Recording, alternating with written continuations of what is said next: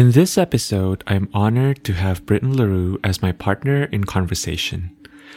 Britten's name and offerings have come up quite a few times in the conversations that I've been sharing in this podcast, so I'm very excited for you to hear my conversation with Britten today.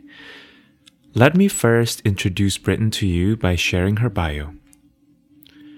Britten LaRue is a transformational life guide and magical business coach. She supports her community primarily with technologies of intuitive listening, which include wisdom she receives from astrology and the tarot. Britten is the creator of Emergence Astrology, which leans on this ancient symbolic language to help us become more approachable to the self and the wild path that is emerging in the dark for us. Britten serves and mentors one on one clients, a vast community of students, podcast fans, and thousands of readers of her workbooks. Hmm, I love that bio. The story of how Britten and I met is very magical, very nonlinear, and very synchronistic. I get into all the details in the conversation, so I won't be repeating it here, but I will say that in the past few years, Britten has become such a life giving, radiant, and inspiring presence in my life. And I use that word inspiring not in a sort of aspirational watching a public figure from a distance kind of way. I started working with Britten on a one on one capacity as one of her clients in 2019. And then in 2020, when she started teaching astrology, I studied with her. And in 2021, Britten graciously extended the invitation for me to work with her and collaborate with her in nurturing and growing her community of learners, seekers, and magical people who want to be sharing their magic. So I feel extremely privileged to be witnessing Britten's process and growth up close and to be included in that journey as both a friend and a collaborator. As someone who grew up feeling like an outsider, I feel like I've struggled with collaborations all throughout my life. But with Britten, there's such a deep well of compassion, understanding, and commitment to supporting each other. And I feel like our collaborations have truly transformed the way I approach my relationships with both others and myself. So it's really meaningful for me to have this conversation with her. And my intention was to celebrate Britten's life and work so far, as well as to shed light into her unique process as a magical person, a dearly beloved teacher and member of her communities, as well as um, all of the learnings and challenges of being a human person who decided to step into one soul calling. It also doesn't hurt that this episode, um, if you're listening to this on the day it's released, it's actually on March 4th, and that's both Britten and I's birthday. So, um, yay, happy birthday to us. um, in this conversation, we discussed Britten's unique approach to the craft of astrology. Um, earlier this year, she coined the term emergence astrology, to describe her practice, and we kind of trace the journey of how that concept crystallized for her, as well as how her relationship with seeking answers changed since the beginning of her astrological journey. We also discussed how to resource oneself in order to steward creative ideas, how to compost your life experiences and the skills you learned from previous chapters in your life to build a life that feels resonant to you, and Britten's experience stepping into the role of someone who helps others answer their calling to share their gifts with others, which required her, or at least in her case, required her to decenter herself in her community while also allowing her gifts to assist others in the ways that they're supposed to. All right, let's get into my conversation with Britten LaRue.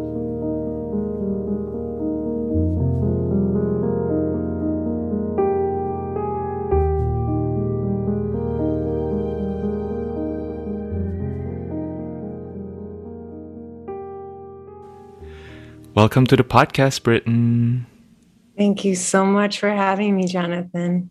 Uh, this is so exciting and such an honor for me because you know this. It really feels to me like you and I have walked so many lifetimes together. like both before this lifetime and also during the last few years that we've known each other. Mm-hmm. So it's really crazy to me to think that really like we have never really met in person. How crazy is that? it's so wild. it's also like a it speaks to how powerful voice is. Um, yes. and the energy that we can feel through the these channels is very real. 100%. Yes. So, for those listening who are not aware, Britten and I um, have, well, basically, hmm, I'm I'm wondering if I should share the story of how I how I met you, Britten. Do you think yes. that's a good place to start? Okay. Yeah, I always love rehearing it. Okay. I feel a little self conscious because I feel like I've shared that story in so many different places, but but here we go. Right. So um, in 2019, I released my album, and afterwards, um, I think it was just you know post. It was a big release for me. I felt a little bit um, like let down by the whole experience, and and so I started to go a little deeper into myself. I read The Artist's Way by Julia Cameron, and then um, I started doing the morning pages. And what came through was my grandmother kept coming to me in my dreams and kind of told me to get a reading with an astrologer.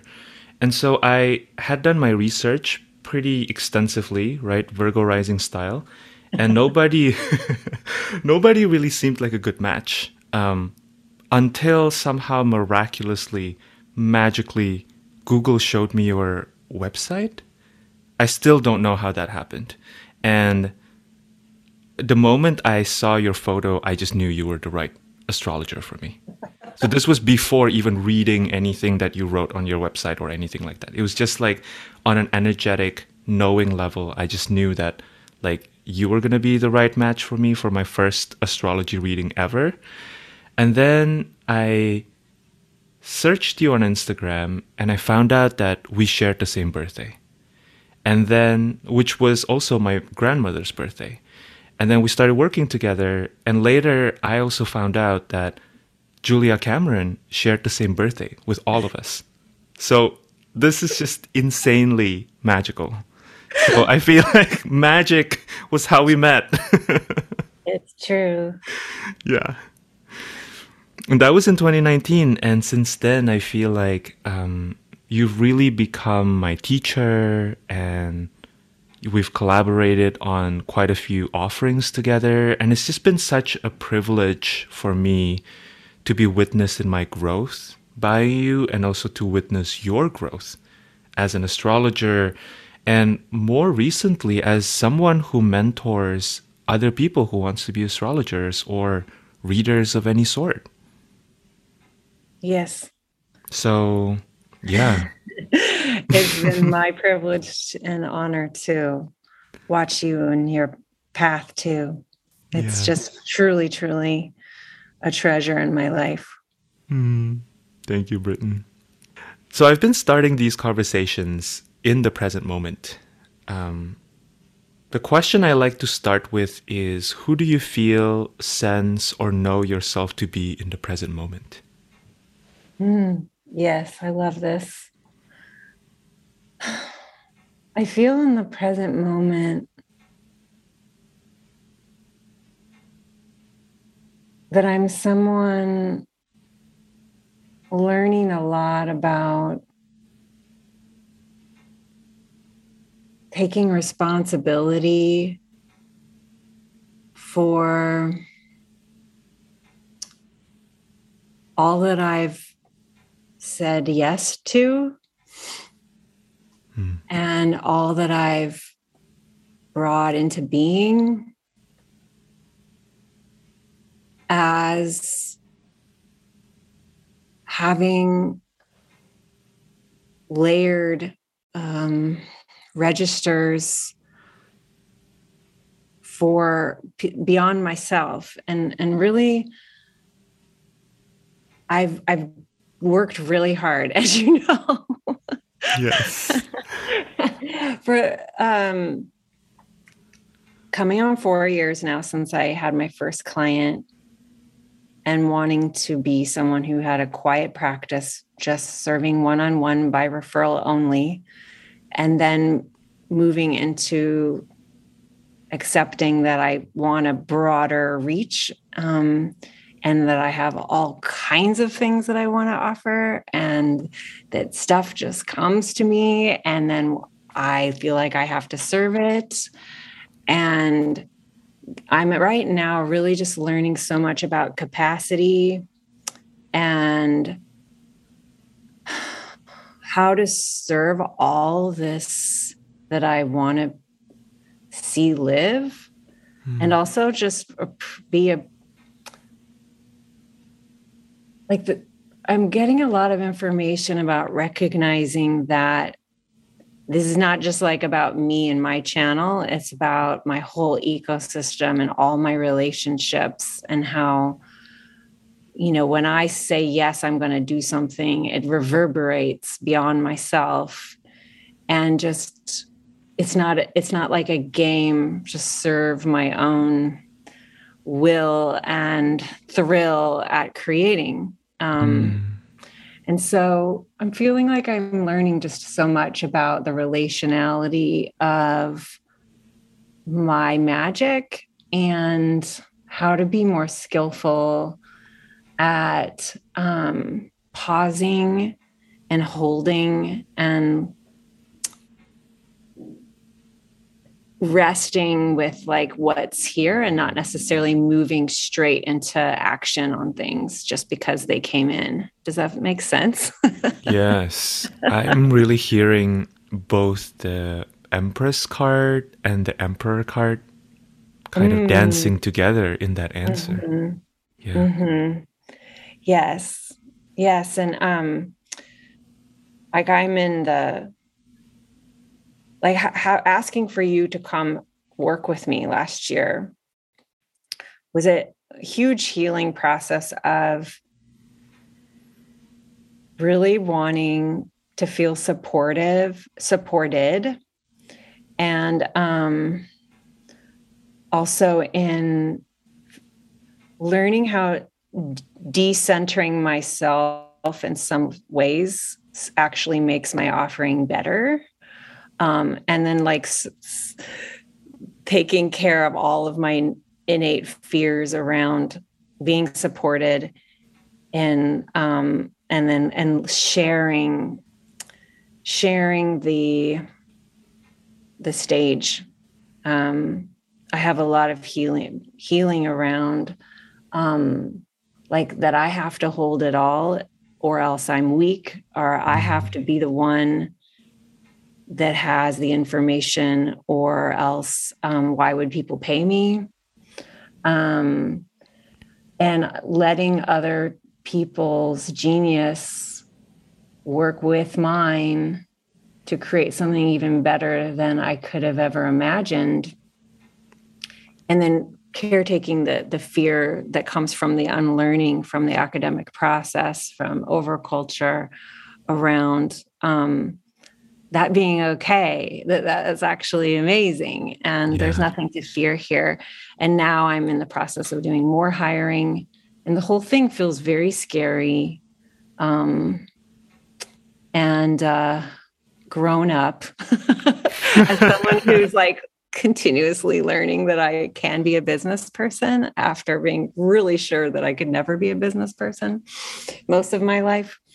And um, the that it's all about there's like a chaos inherent in inviting in other people to come in and shine and support and um, just letting that in like i feel like i'm really it it feels very edgy for me this expanding process so that i can do all the things that I want to do. Mm. And there's also a there's also I've been feeling a lot lately the presence of grief. Yeah. When one is expanding and like I feel like my practice wants to go to places that like some of the intimacies that I maybe used to feel I kind of have to let go a little bit so that I can speak more broadly. And mm. all of that feels tender. Um, just for, just for example, like the idea of hiring someone to answer my emails. Mm. Like, I'm yeah. really struggling with this idea um, because email really does bog me down in terms of my day. And someone could answer those for me but releasing myself from the intimacy of emailing with clients or students feels really scary and it has its own grief. So I feel like that's very present for me too. Definitely.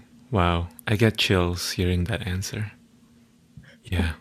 I also feel the Saturn and Jupiter kind of brush together. You know, it's like as you're expanding there's also perhaps a need to be more disciplined about how your energy is being spent and mm-hmm. recognizing the limitation of just really being one person at the helm of this incredible um, growing expansive container. Yes. Yes mm. exactly. Um, and just wanting to do it all in ways that feel an integrity and um,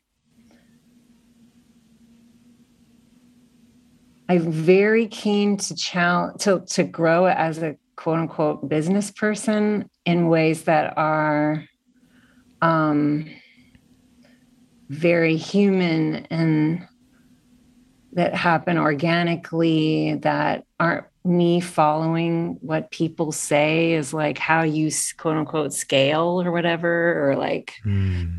i just i want the template for growth to feel right and um, it's been messy. And I'm, I'm i'm trusting that messy is good but um, i i know that i'm i'm like bumping up against my own limitations a lot as i am in this growth process. So yeah. it's been humbling every time i stumble but i know that stumbling is part of the deal. Hmm. I really perceive you and experience you as someone who is really skilled and gifted at what I call like timeline jumping, you know? like, really, I, I mean that not really as a compliment, but just like as a reflection. Because I see that you're someone who's able to in a in a way that's nimble and gentle and compassionate. And I'm sure fear comes up too, but it feels to me like you really have a good sense of how to do that. You know, how to leave behind ways of being and ways of thinking that are no longer serving you at this moment and just really kind of refocus and realign to the timeline that is possible that is exciting to you. Thank you. I see myself that way too. And um, I really do trust that it will be very pleasurable to go back and listen to what I was just saying as my present time self. mm-hmm. Yes. and be like, oh, remember when I was working on that? yes. now I have a whole other thing I'm working on, but that was like really hard. And I figured, you know, I I listened and I grew and um, I let go of that work as it emerged for me. Um, so yeah, thank you. I'm I've I'm moved that you see that in me. Mm, yeah, of course. So I want to ask you about how you got to this point. So maybe, you know, how you can answer that question is really just tell us a little bit about about your path and how you got here, how you found astrology, tarot, energy healing. And you know, a good place to start is always your sun, moon, rising, right? Because maybe I don't want to presume that everybody who listens to this knows you. Um, yes. So let's start there. Yes. Okay. Um, so, yes, I am an Aries rising. And so I have a Capricorn moon, thus in my 10th house of career and reputation. And my Pisces Sun, Mercury, Venus, stellium is all in my 12th house. Mm.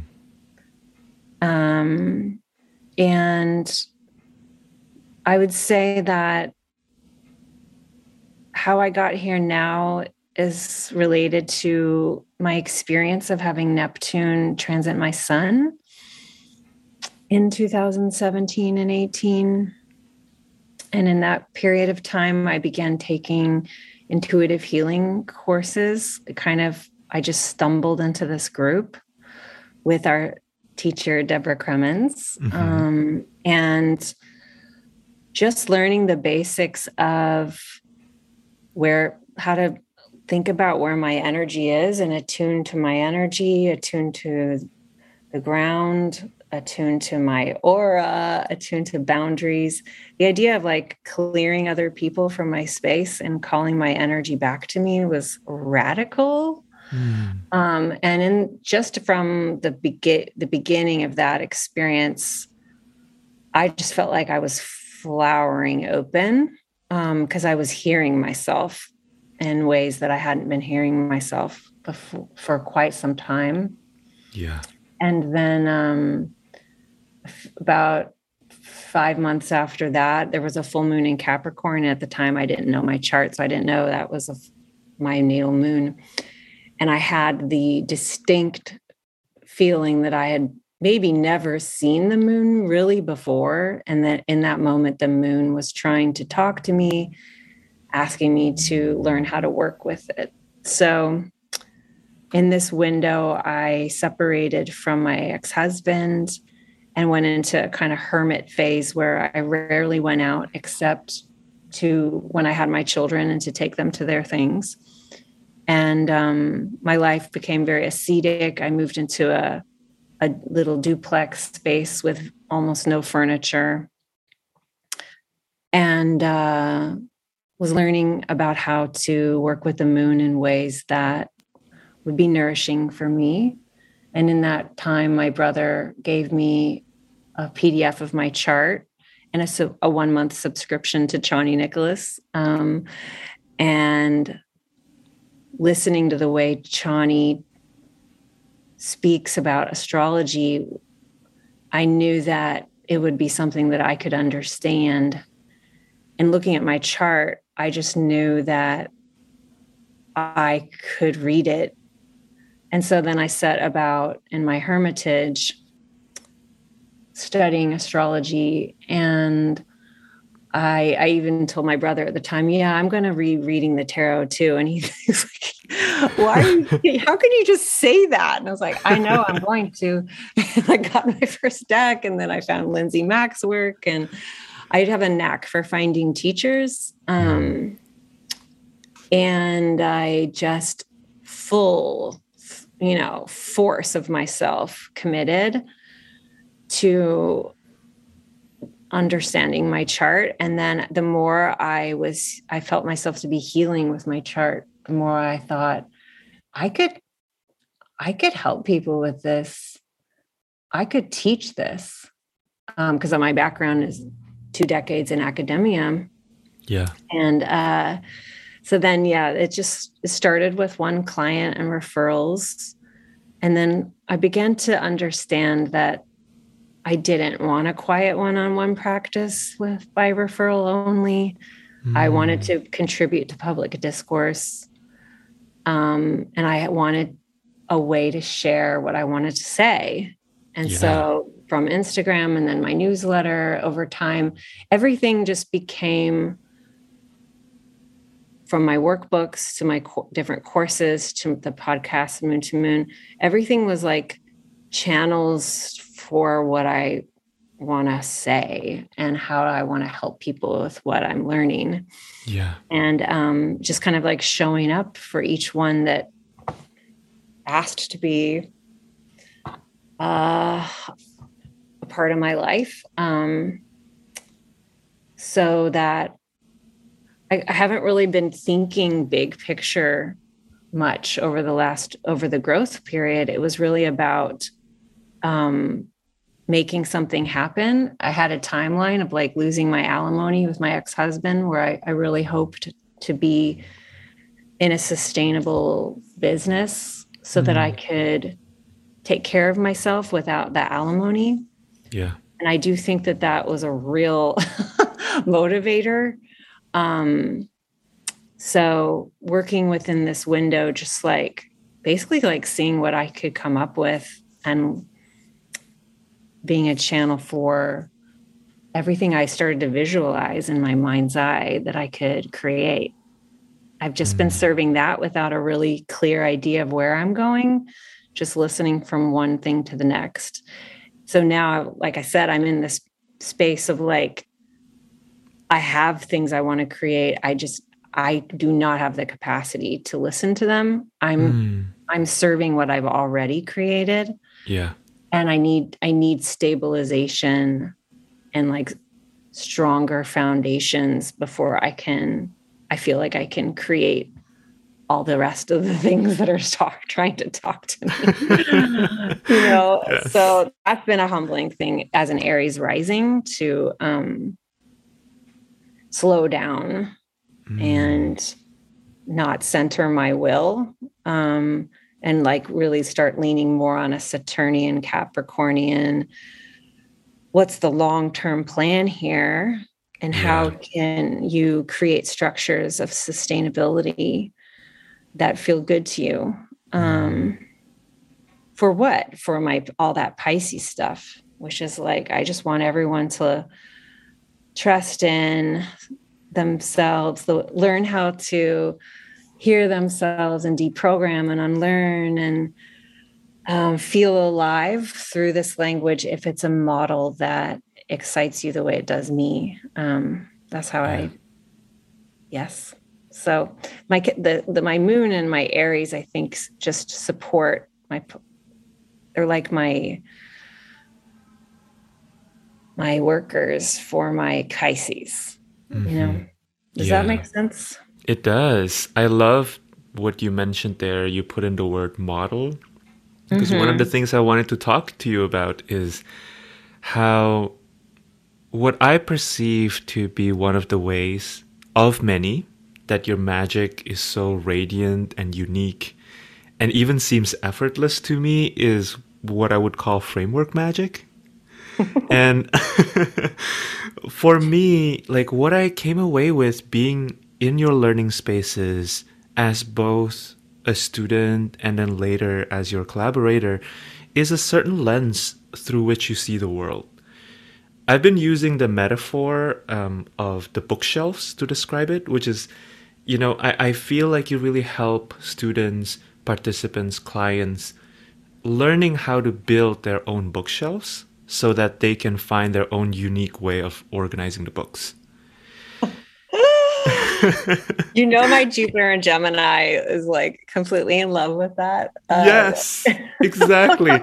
I was going to mention that. And also, to add to that, I feel that where you are using or channeling your magic um, in like a very powerful way, too, is in your ability to consistently steward what wants to come through. You know, I, I really see that um, quincunx or in conjunct between your Jupiter and Gemini and your Moon in Capricorn.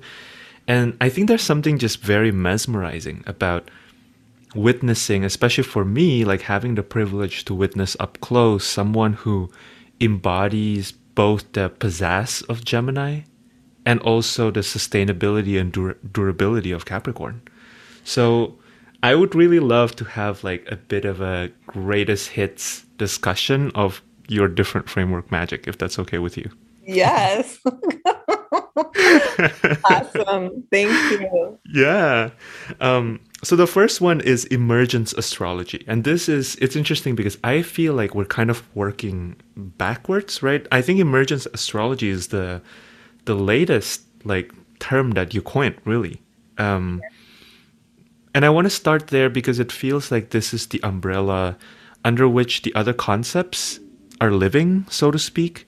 So I, I want to read you something that you wrote when you introduced the concept. This is, I think, from um, an Instagram post. Emergence astrology is a practice of deep listening.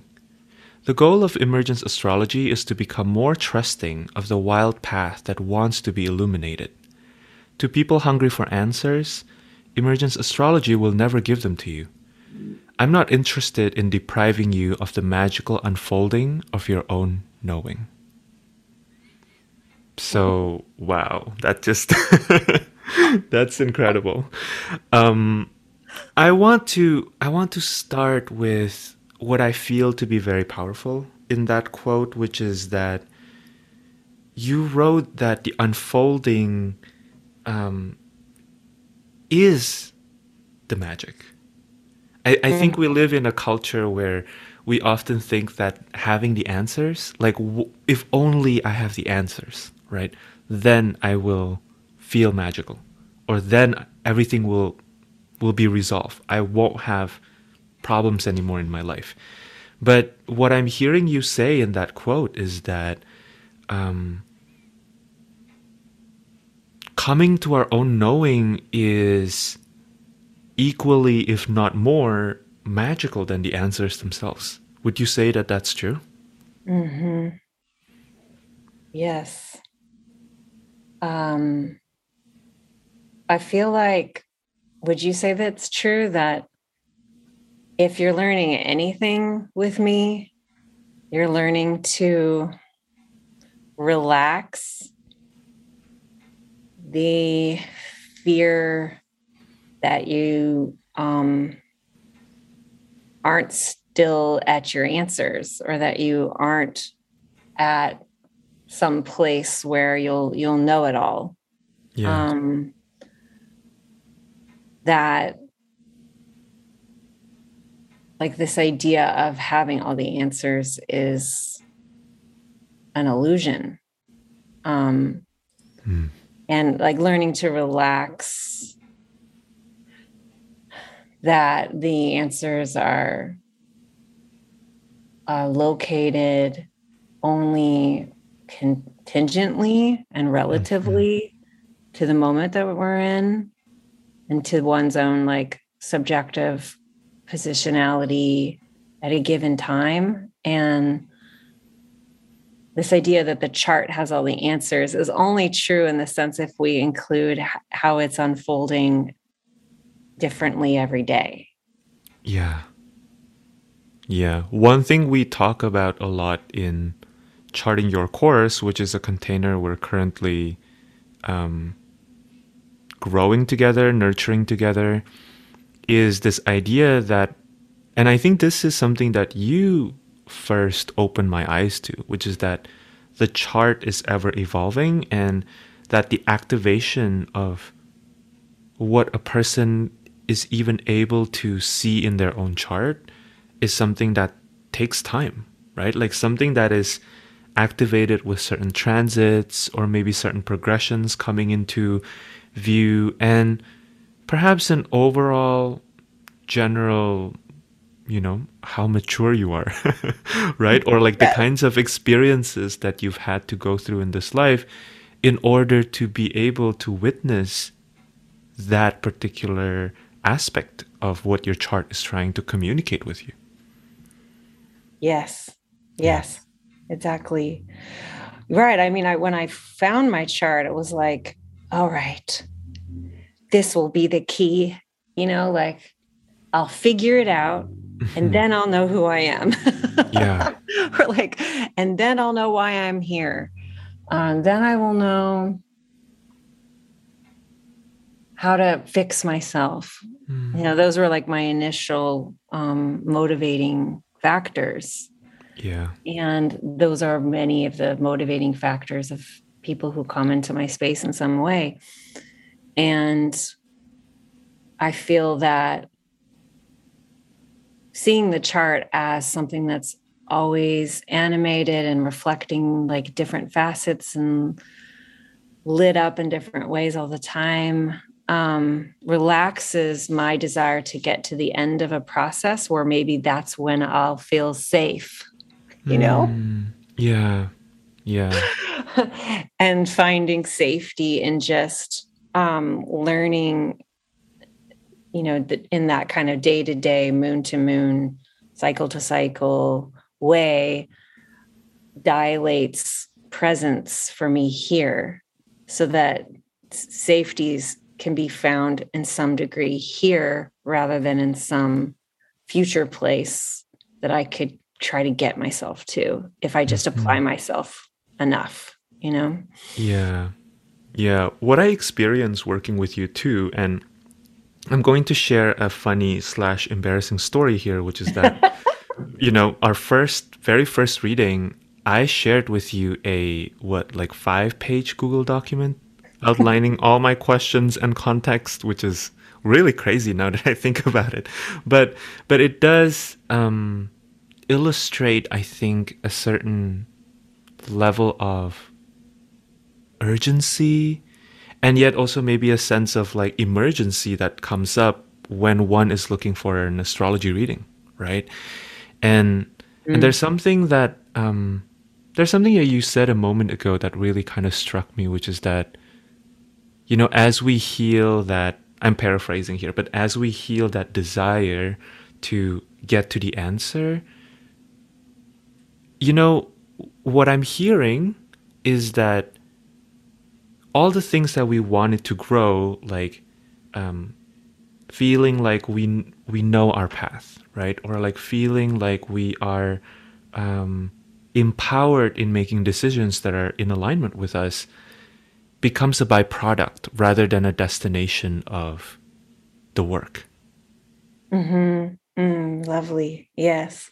Yeah. That resonates. Mm-hmm. Yeah. Can you tell us more about how you came into or upon this framework? I, I feel like often the genesis of um, the crux of our work, right, or even like ha- the framework within which we kind of enclose our work often begins long before we found the words for them. Mm-hmm. Um, I don't know if that was your experience too with emergence astrology. Yes, I um as I began to trust that frameworks find me and that I don't have to go looking for them. Mm.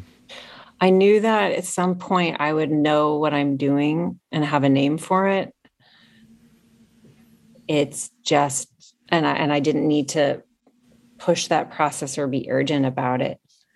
Um, but emergence has been such a key word for me from the very beginning. Um, mm. And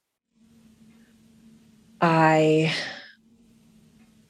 if I've shared in many places that I'm very inspired by this quote from Toko Turner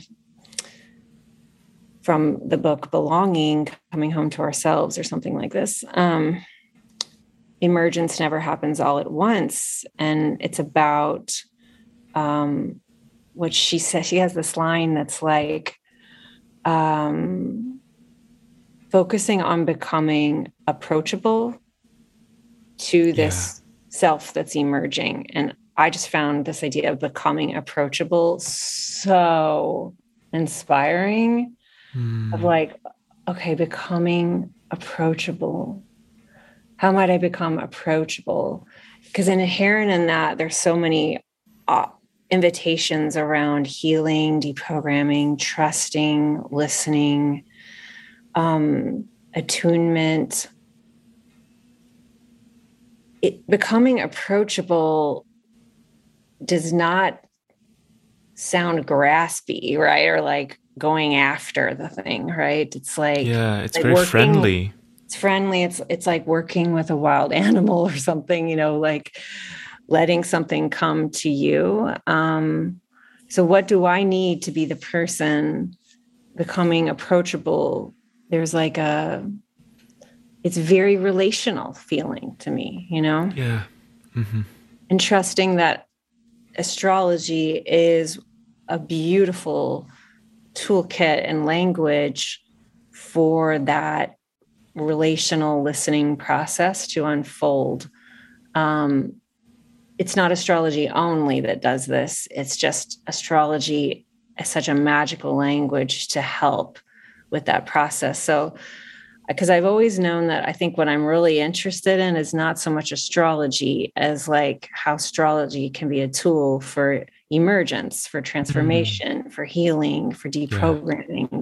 That's what I'm really interested in because that's how I was approaching astrology from the beginning is um is a way to in a in a place of like deep change how can I support the me that is trying to come through um, and like detangle myself from these habitual modes of behavior um, that I think of our me, but in many ways are like trauma responses or are just patterned grooves that I got stuck in or yeah. labels that I was called by somebody else that aren't even really me or like scripts that I never even asked for. Um, mm-hmm. So I just, for me, astrology has always been a very inspiring language, both from my chart and also chartlessly, a thing mm-hmm. that I talk about. Um, like we don't even need our charts to work with astrology for this. Um, just the language itself offers so many wisdom pieces for helping us hear and attune to how to become approachable to what's emerging. Yes. So I want to kind of put a bookmark on on talking about working with astrology chartlessly. And I feel like this is a perfect segue to the next thing I wanted to talk to you about, which was living the signs. Because mm. one of your most beloved and accessible and gentle offerings is the Living the Signs workbooks. Um, I really see them as these beautiful talismans that serve as living companions. They, in my own experience working with them, they become a place where we can record our own observations about each of the signs and also like come to our own understanding of what the signs represent to us.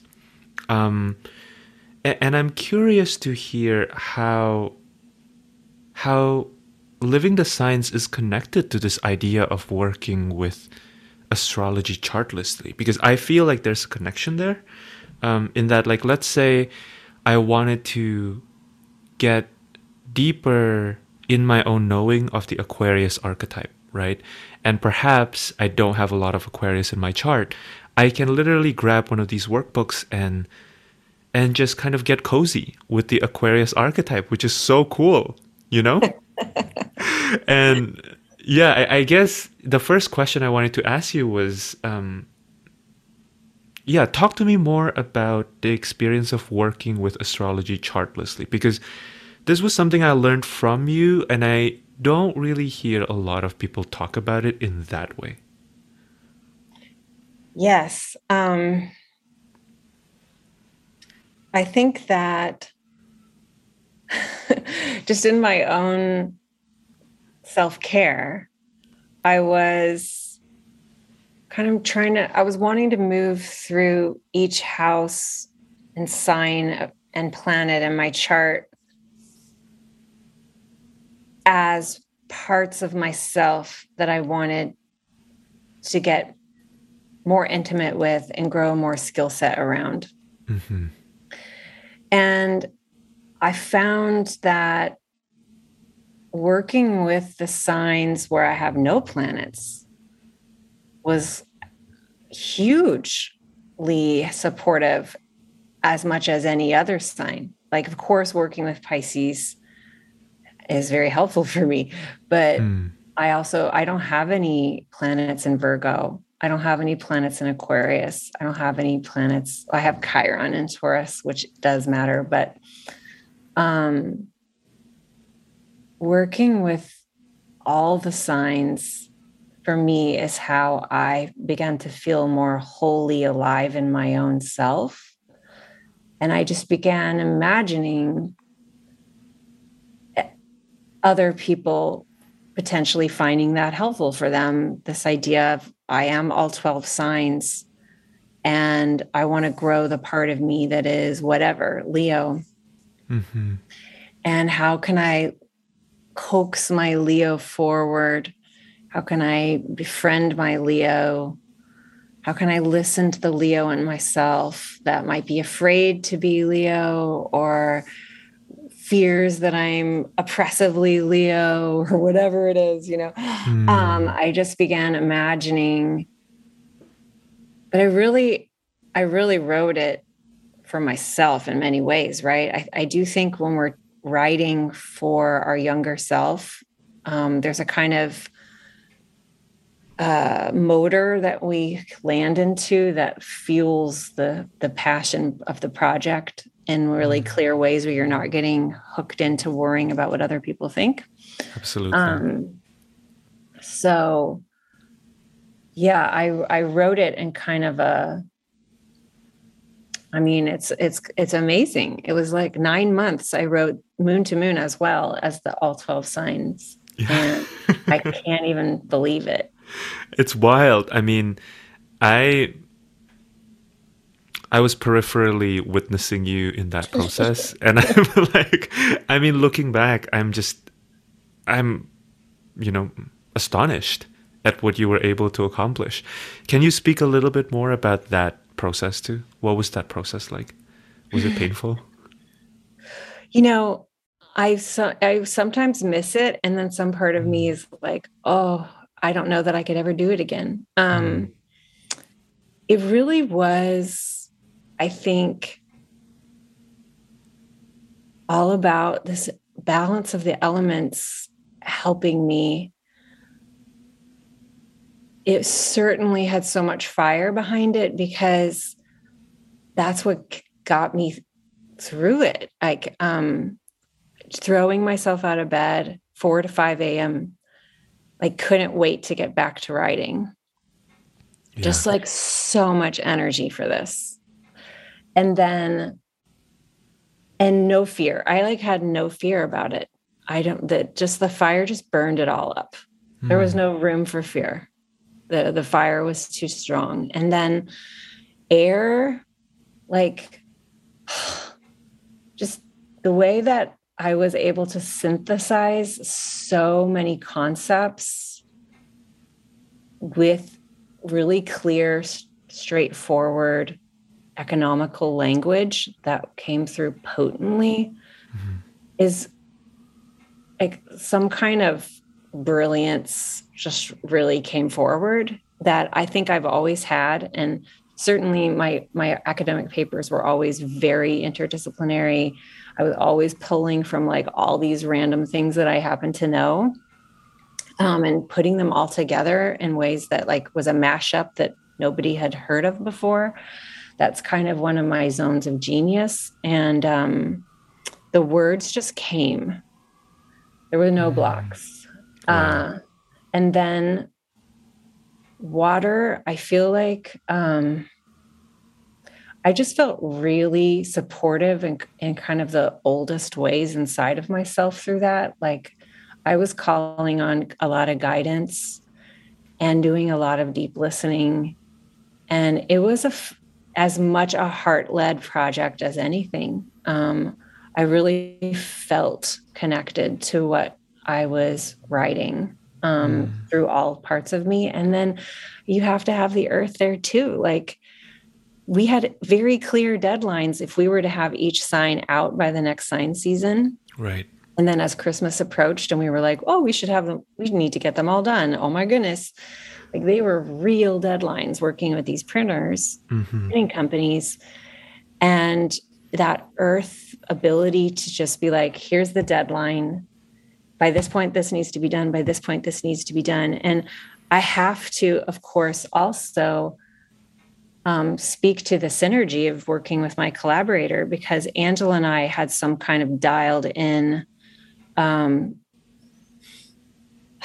like mind melding that was going on of mm-hmm. like just two people super super in sync like yeah. we we just could read each other um, we were supportive of each other we were applauding each other and we were completely committed and so on so many levels it was a powerful experience one of the most powerful was i just had never been a partnership person i've mm-hmm. always mm. been like the go it alone person, the the gal who like can't stand group projects um, because you were probably the one finishing them all the time. It was just like uh this will get done a lot faster if i just do this myself like yes. And um in angela i found this healing experience because i could trust that um she was bringing everything I was bringing and that both of us were better together. And mm. I had never really known that in my life. And wow. now it's something that I'm inviting in very actively. Yeah. So, um, yeah, I couldn't have done it without having that person that I could laugh with and that I felt was like with me, you know? Mm. So, so beautiful.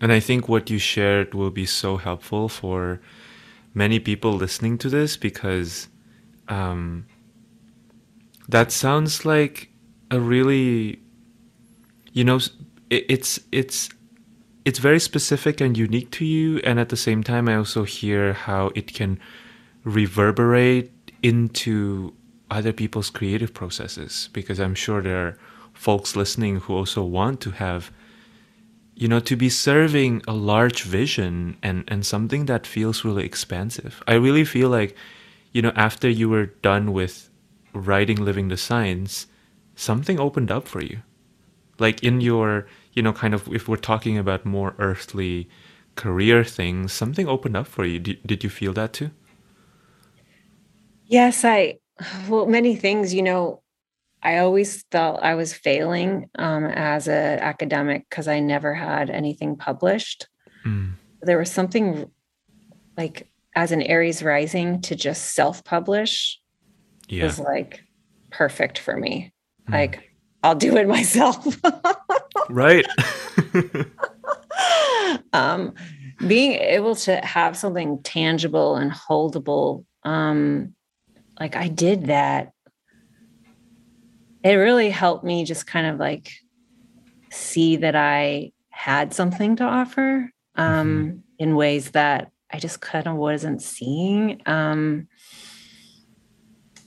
and I was creating them in my own thrill for like the 30 people who were buying them at the time. Right. and then afterward, realizing like, oh, like we could keep selling these. They aren't just for the window that we made them in. We made them evergreen. Mm-hmm. So maybe a thing that I worked my butt off could like actually take care of me through continually making income off of this, you know? Yeah. And just this kind of like sustainability, like allowing myself to be nurtured from my hard work after the work's already done. Wow. Kind of like this huge, like for my brain to understand. Yeah. Um, it still is because we're they're they're getting picked up more and more and more, and we're selling more and more and more still. And it's there's still this part of me that's like, but I did that work so long ago. How am mm. I still mm. getting paid? But like that's how that works. Yeah. like a, I'm learning so much about money and like how the investment of your time, like that, I love the word investment as a powerful word. Um, the investment of all that energy, like I could be paid back on that for years. Hopefully, right. I will, right? But um, learning that has been huge for me as someone with no business experience um, prior to the last couple of years. Mm, yeah. How did it? I remember at the beginning, it started off as just the Pisces workbook. How did it turn into all of the signs? Right. So the first workbook Angela and I did together was when I told her I had this PDF guidebook for working intentionally at the new year called Seeding the Year. And she was like, Well, we could make that into a little pamphlet. Mm. And we made the first Seeding the Year. And then Pisces was coming up. I wanted to do a Pisces workshop.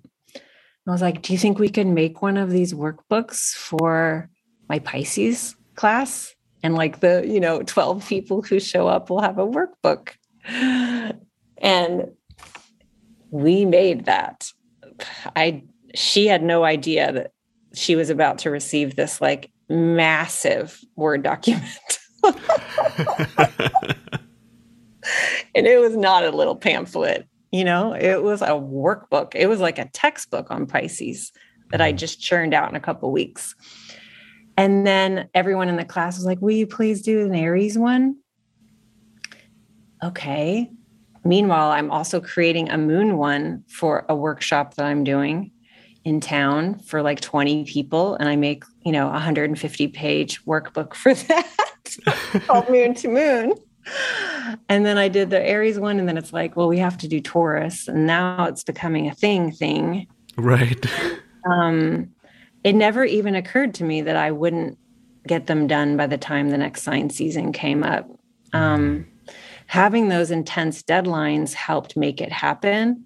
Um, otherwise, who knows, I might still be writing them. Right.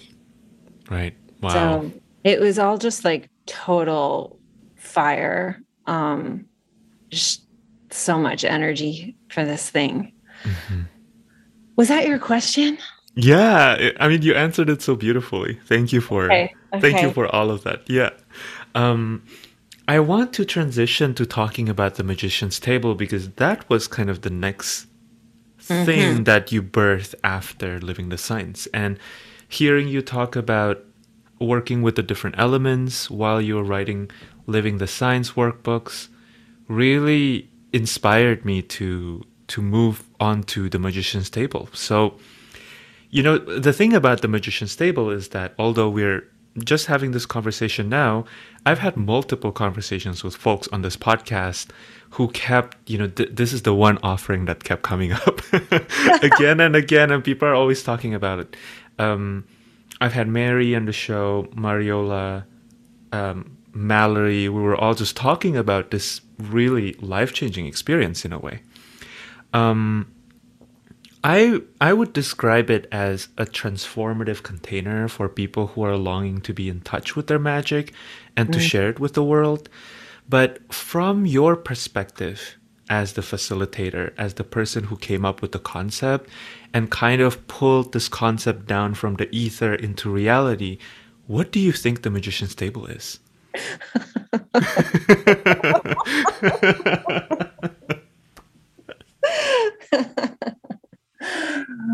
oh.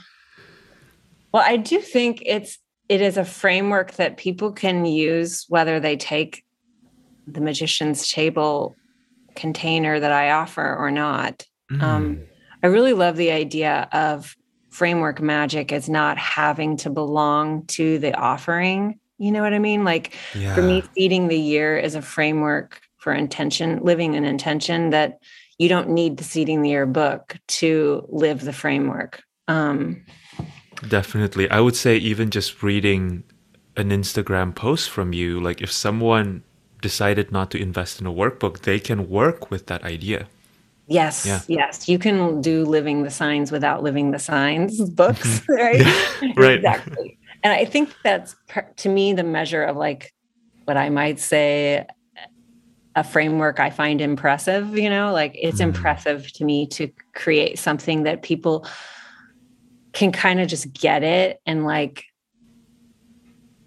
you're you're you're you're paid by them or not like it's there's something f- you're freely giving to yes or mm-hmm. something yes. anyway um yeah so the magician's table started coming in to for me um as I was creating the workbooks, and it was like, shh, I can't think about you right now. Because, like, I got to get through these books first. But I started really feeling this, like, myself as magician and, like, it seeing myself in relationship to like tools on my table was helping mm. me get through go through my pro get through living the signs um, and just kind of like uh, i'm needing more fire like mm, i'm more you know what what what do i want to help me get through this task these tasks today? Um, where is the magic diminishing kind of feeling into uh, this idea of a table, which I think of as circumstances too, like our circumstances um, affect our connection to our magic. Mm-hmm. Um, and uh, that the the sword the pentacle the wand the cup our relationship to the elements uh, is, is, like our relationship to our tools and our skills which can always be ever expanding and growing mm-hmm. and um, so like pretty much within a week of finishing the last workbook in december of 2020 i began to visualize this whole three month curriculum with the elements, seeing a curriculum based on um, a way of viewing the elements in a vertical column where earth is the heaviest. So at the bottom, like the mm-hmm. root, and then water above that, air above that, and fire being the like the highest up um, up energy. Um, and this idea of like the curriculum could move earth, water, air, fire, first we'll look at this in terms of inner worlds, personal support, self care, self hearing, attunement inward. And then we'll go then back down, like this kind of vertical spine, visual, fire, air, water, take it down to the root, earth. Mm-hmm thinking about working with the elements out in the world, interpersonally, transpersonally, collectively, service oriented, business oriented, for as a framework, then for basically um, helping grow trust in one's magic. And then, meanwhile, the workshopping, partnering, community building that was going on being this incredibly nourishing, um, healing practice that you're growing in like a really fast pace, intensive pace. Right. Um, that is just kind of like a breaking open experience. Um, and yeah, I knew, I knew, I felt this desire for it to have 12 people.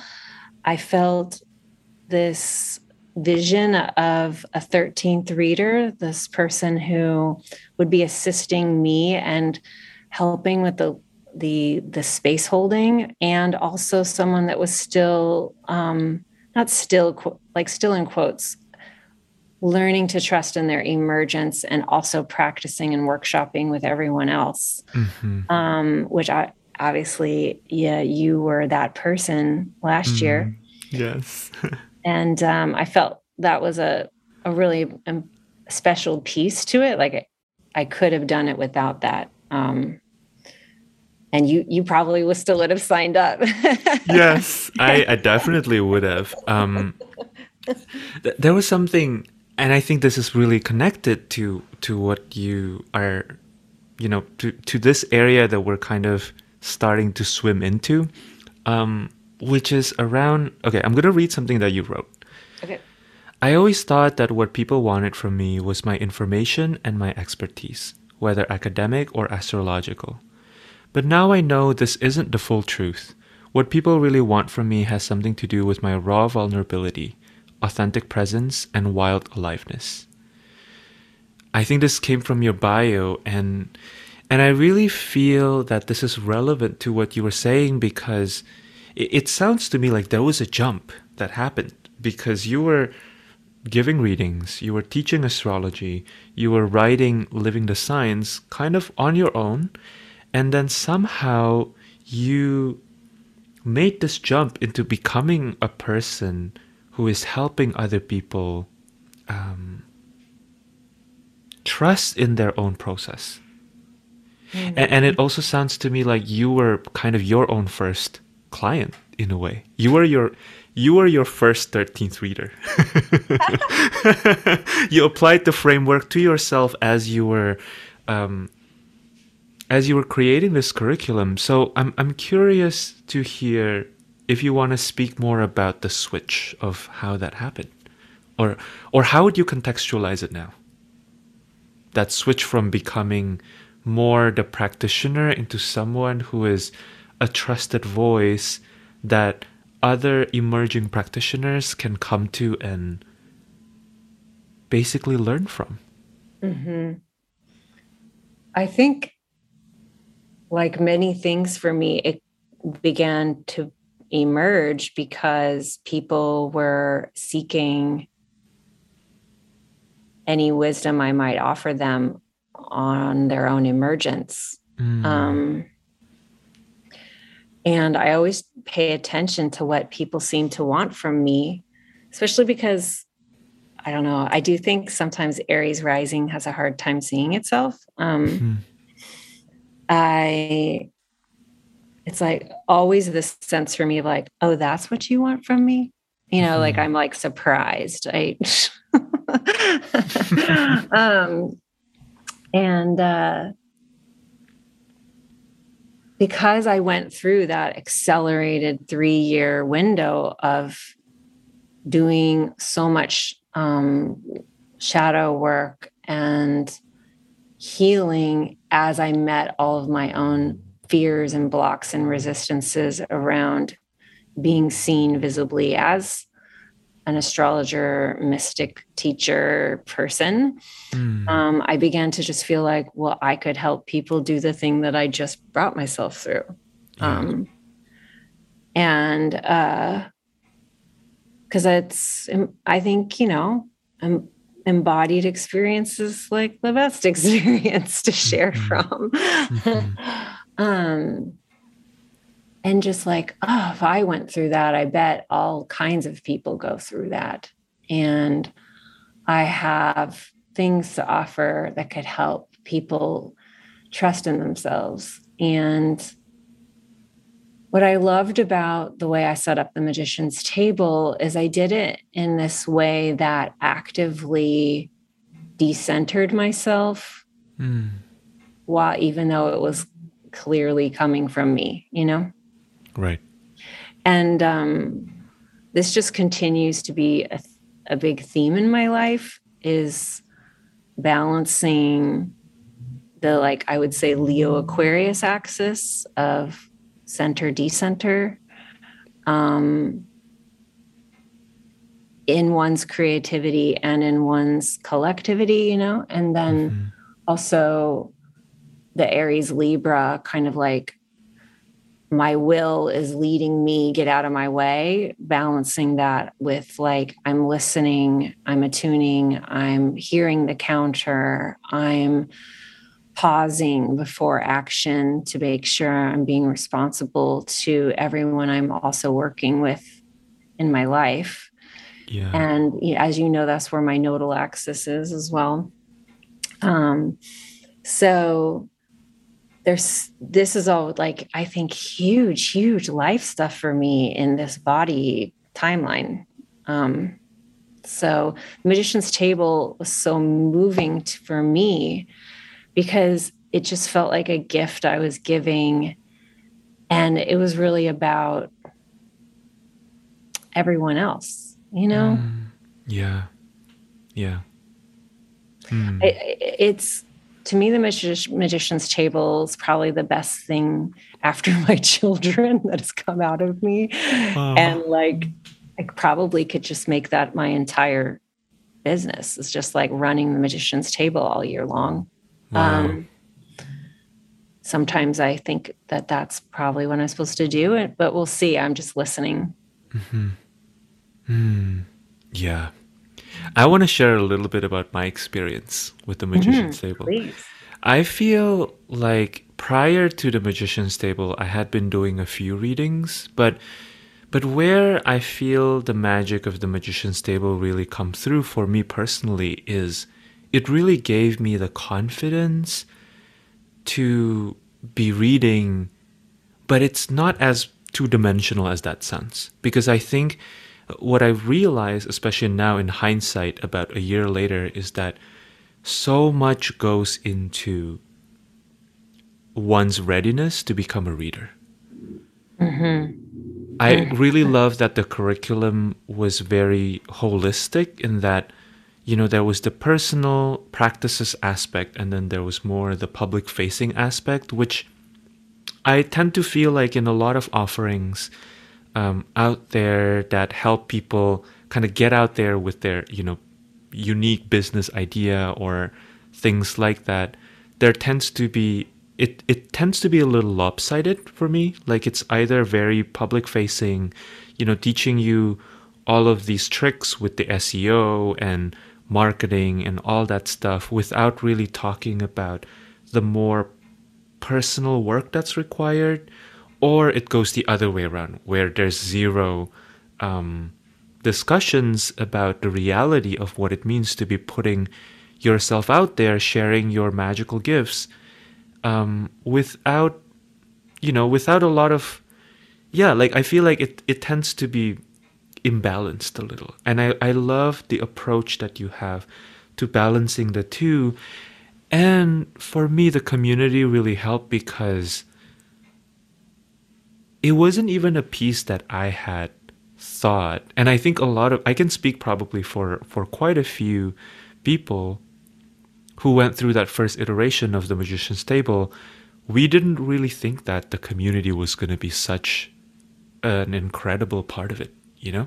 Yeah. And an integral part of it. It wasn't really part of my conscious awareness. Like I thought I was going to go in there and just read for all these people, but actually what ten- what ended up happening was um, you built a bond with the people in the container that you know i mean when i think about it right will i be able to achieve what i achieved in the magician's table meaning having the confidence to offer my astrology readings out there without the magician's table? The answer is probably yes but it wouldn't be half as fun you know i just wouldn't have that experience and it's like yes i would be able to you know, confidently give readings, but I wouldn't be able to learn from Lauren or learn from Erin or learn from Magda, right?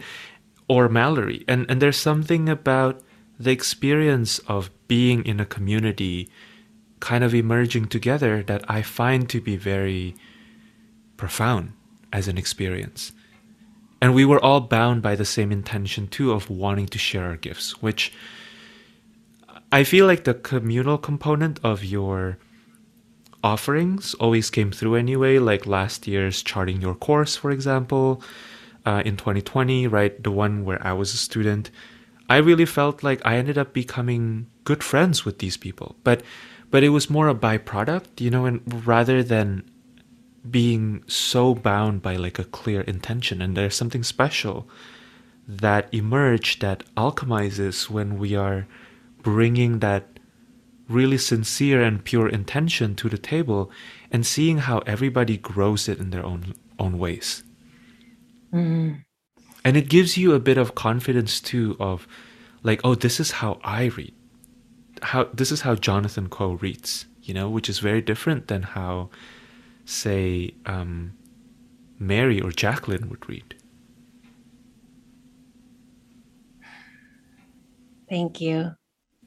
Yeah. And you know, you you were my um collaborator and co-conspirator in um really naming the intention of mm. creating a beautiful community space. Yeah. And um I feel like we did a lot of talking about that on the front end in the promo and in our welcome video. of really inviting everybody into those intentions that mm-hmm. you and I dreamt together. And I have to, um, I have to insist that you see that your commitment to the container centered that so much and that so much of that came from from you. Hmm. thank you Britten. I'm receiving that. Yeah. And this is how i keep learning that the more i share and let in um let the genius and the gifts and the light of those i collaborate with be seen and appreciated and witnessed that that helps my projects and my goals be better than what I could tr- do alone, you know?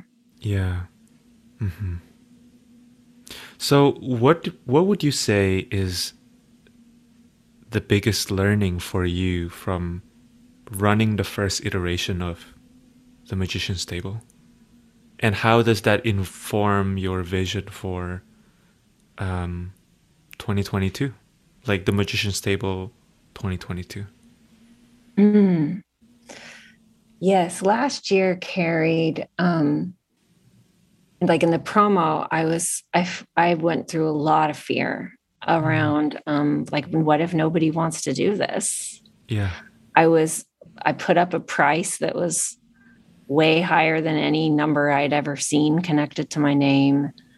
I was not doing a kind of a class that other people did. So there was a lot of like, will anyone even know what I'm talking about here? Mm-hmm. Um, and can I do this? Uh, mixed with the burning passion of like making and will and passion and energy. And um, this, you know, as I began to see that the container last year was beyond anything that I ever could have imagined, it was just so magical, really, because everyone just brought it, you know, mm-hmm. everyone just met us at our own passion because they love themselves that much you know? Like they they believed in their own magic. They trusted us to help them. Just that the energetics of everyone's commitment like that was just sometimes it felt beyond what i could even receive like i like didn't even know if i had the capacity to receive so much power reflected back you know Mm. Maybe you felt this sometimes too, just like, I can't yeah. even believe this. I can't yes. even believe this. Like, what? Um, so this time it feels different in the sense of I know how magical it is. So I'm serving what I know that it can be. And I'm I'm just in desire to serve what I already know it is as opposed mm-hmm. to what I think it can be. Um, and um, but I do think bringing the the energetic of like the full force of your of one's trust and one's intentions is such a huge ingredient.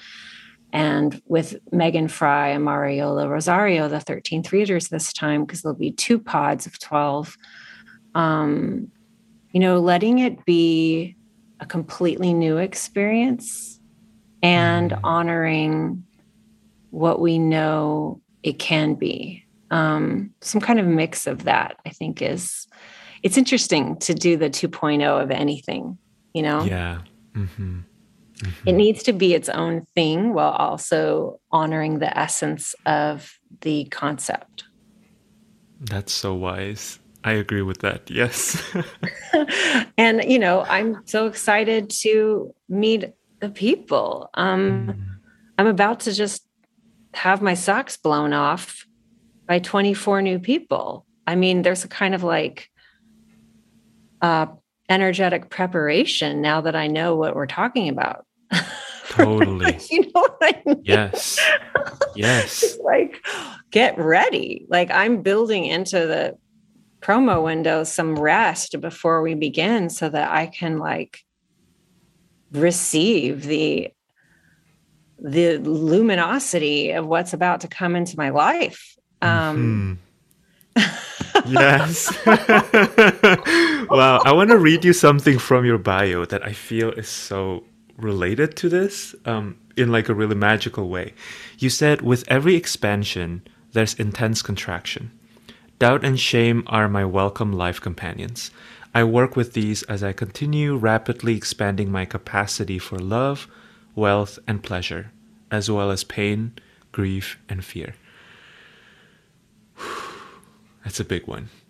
And I kind of energetically feel that as you're speaking about this new iteration of what is such a powerful transformative offering. So, you know, we both know this. So in, in human design, our profile, um, we are a 3-5 profile, which is, um, you know, folks who don't know human design very well can, we are not experts either, but you can Google that. But it basically, I would say in a nutshell, is like people who have to live through very extreme experimentation and experiences and then find a way to teach that to others.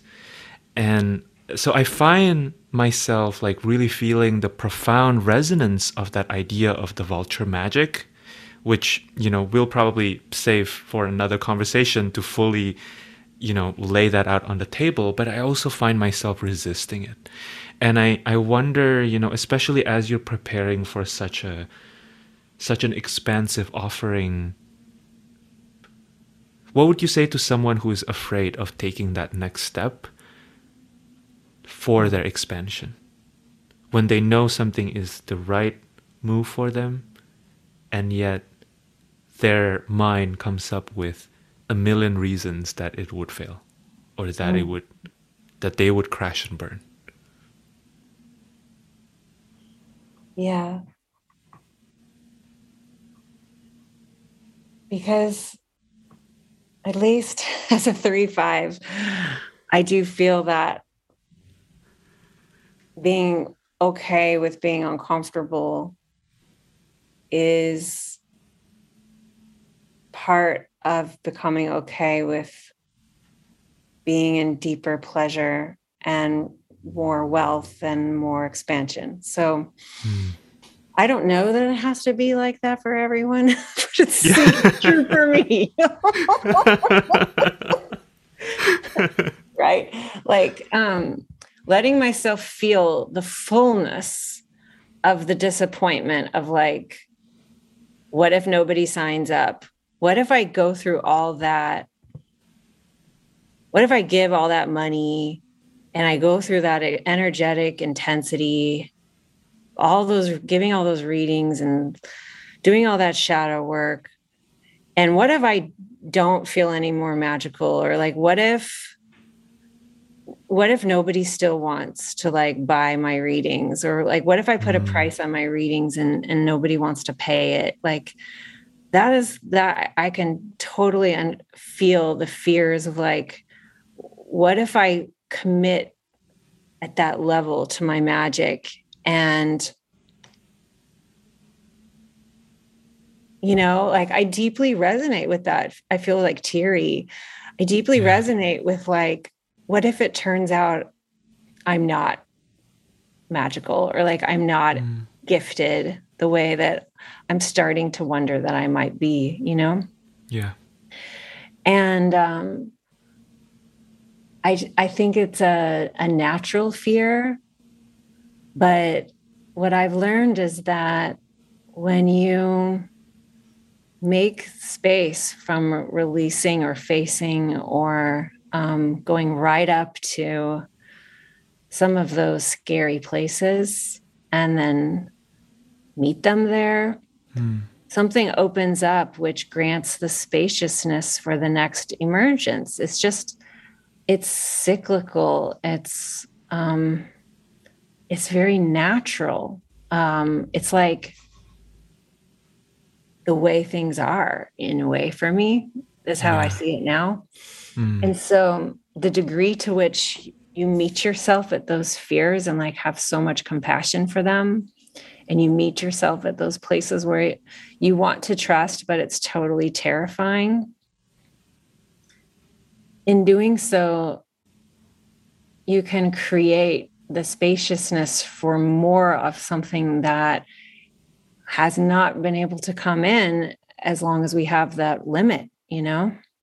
Yeah but it's not a destination it's a process you know and i think the magician's table if anything is a way of framing a process that just keeps continuing beyond the the space of the class mm. you know yeah mm. how does that feel for you as someone who had fear going in and and then received in ways that you weren't expecting my heart really opened up as you were saying that, as you were sharing that, because I think the most important piece is in almost like remembering that what we are looking for is the process, or what we're mm-hmm. looking for is in the process, not in the destination. And that really, it's really scary because it means that you can't bypass the process. Yes. That you can't just opt out of it because you just want the, the final product because that's never rarely what we ever really want. Yeah, yeah. And I feel that like for me, what I would be afraid of too is like, can I trust myself to be responsible for what begins emerging? Mm-hmm. And I feel like what the magician's table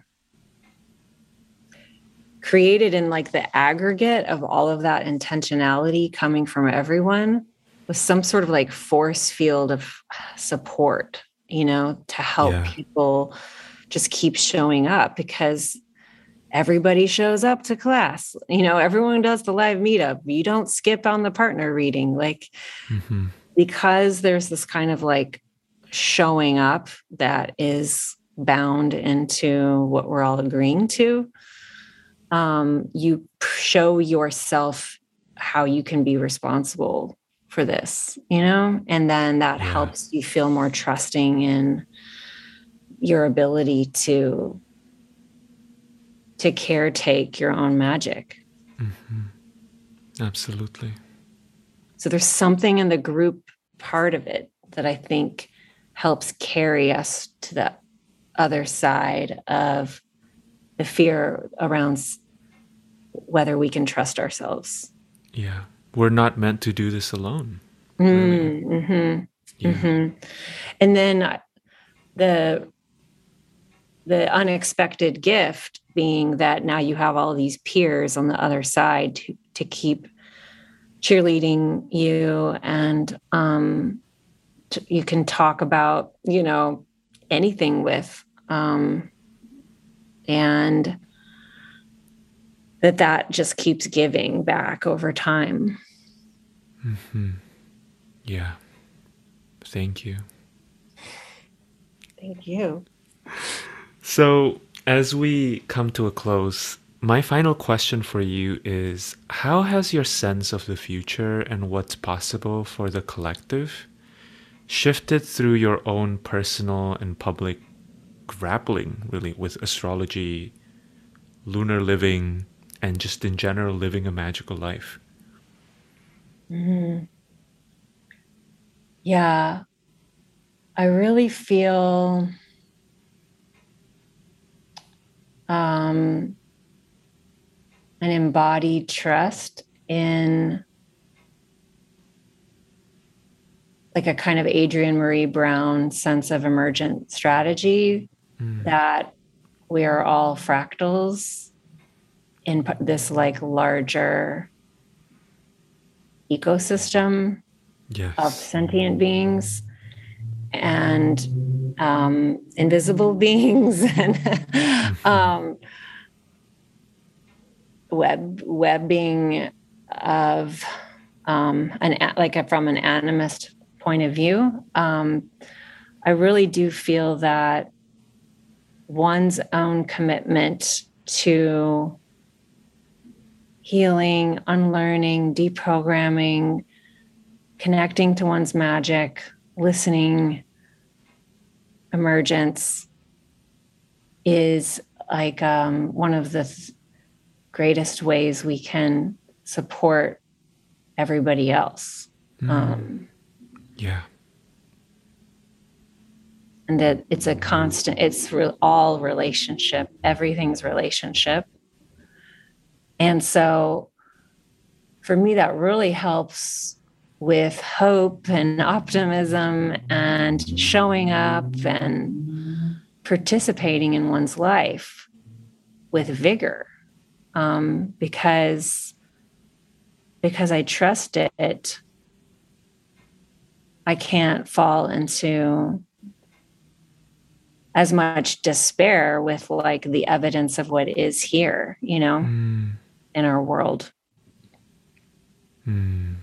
I was really moved by what you shared about participating with vigor in one's life. Mm-hmm. That seems really powerful and healing to me. So thank you for that. yes, you're welcome. And thank you for being such a wise, um, kind, and really just magical human being, Britten. I really value and cherish you in my life. And I know that your students and your clients feel the same way too. So thank you. Thank you.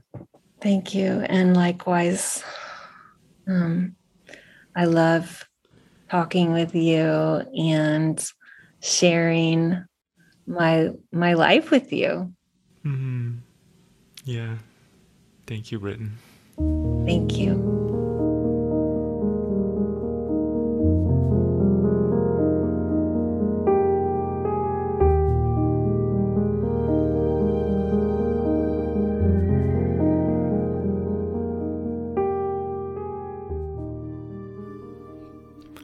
That's it for my conversation with Britten. I hope you found nuggets of wisdom and inspiration from everything that we shared in that conversation. You can, as always, find Britten's work on her website, brittenlarue.com, on Instagram at brittenlarue, or on her podcast, Moon to Moon. All the links will be shared below as usual. One offering that I would like to direct your attention to is the Magician's Table, which we discussed in this episode and also in quite a few other episodes. Personally, for me, the Magician's Table is a container that helped me work with my fear of being visible in this realm of being a spiritual person, sharing insights and my gifts and my work with the world. And I don't think that it's possible to really eliminate that fear or or the fear of being seen in general but i found that um, britten's teaching as well as the communal support of this container were so essential in giving me a model and an experience that i can refer to um, throughout my life when i know that i need to be facing that next level of um, my fears of sharing my gifts because in some ways we're always emerging, right? Um, I know that Britten is also going to be sharing some content on her podcast Moon to Moon about this offering, so I highly encourage you to check it out.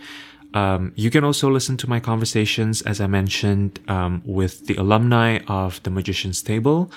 On episode 7, Mary Shook and I have a conversation about cults in episode 8, um, Mariola Rosario and I have a conversation about the underworld. And episode 10, Mallory Dowd and I discuss the Capricorn archetype. If this offering is something that is calling to you, I encourage you to sign up for the waiting list in the link on the show notes below. On March 11th, which is a week, literally one week from the time this episode airs, the applications will be sent to those on the waiting list And the reason why I would encourage you to get on the waiting list is because last year, um, all the spots were filled out within 24 hours. So it's a very beloved and um, powerful and in demand program with limited capacity. So I highly recommend you get on that wait list if you feel the resonance and if you feel called to this container.